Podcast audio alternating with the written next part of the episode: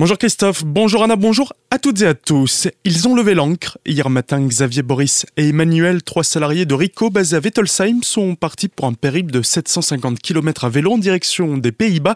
Pour Xavier, plusieurs raisons les ont poussés à prendre la route. L'idée en fait, c'est qu'on voulait promouvoir euh, le développement durable.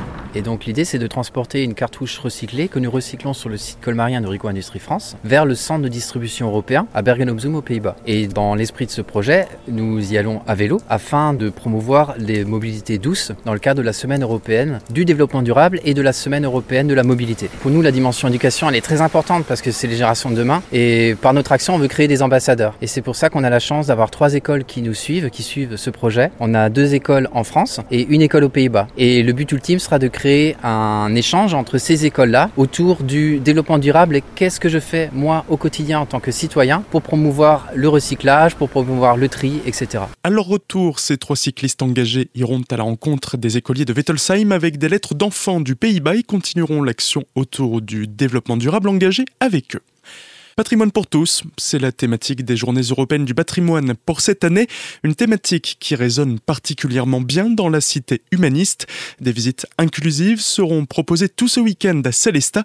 Les précisions d'Éric Cacpo, adjoint à la culture. Nous avons profité de cette thématique euh, du patrimoine pour tous, qui est une euh, thématique assez large, donc euh, au niveau de la ville de Célestat, et dans laquelle on se retrouve entièrement par rapport à notre politique culturelle, donc d'apporter la culture à tout le monde, à tous les Célestadiennes et Célestadiens, quels qu'ils soient. C'est une thématique euh, importante. Ces journées sont euh, l'occasion pour nous d'innover, de profiter de cette thématique pour apporter d'autres éléments, des éléments nouveaux en matière donc euh, de visite et en matière de matériel aussi pour les visites. C'est vraiment donc des visites inclusives essentiellement. On met vraiment l'accent là-dessus pour des personnes de tout âge et aussi pour des personnes de différentes situations, notamment pour les personnes en situation de handicap où on a des visites qui font appel à, donc au toucher, à l'odorat, vraiment euh, pour euh, apporter euh, ce patrimoine, cette culture à toutes ces personnes qui sont dans des situations différentes et aussi des visites adaptées pour les personnes plus âgées qui sont en EHPAD pour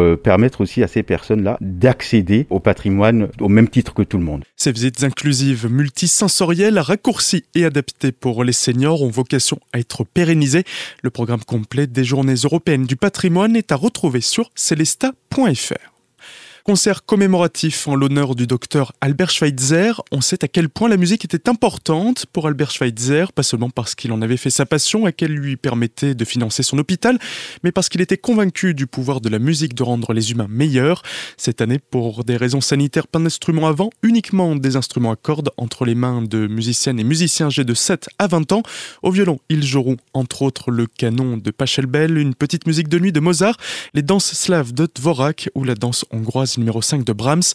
Rendez-vous demain à 17h à l'église protestante de Münster. L'entrée libre.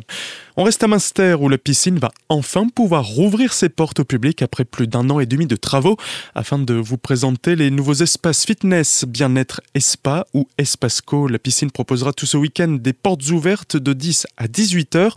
L'occasion de découvrir le nouveau programme d'animation aquatique en vous initiant session prévue d'une durée de 20 minutes. Entrée gratuite samedi et dimanche de 10 à 18 heures. Plus d'infos à retrouver sur le www.lapiscine-minster.fr. Tout de suite, la météo et le retour de la matinale avec Christophe et Anna. Très belle journée sur Azure FM.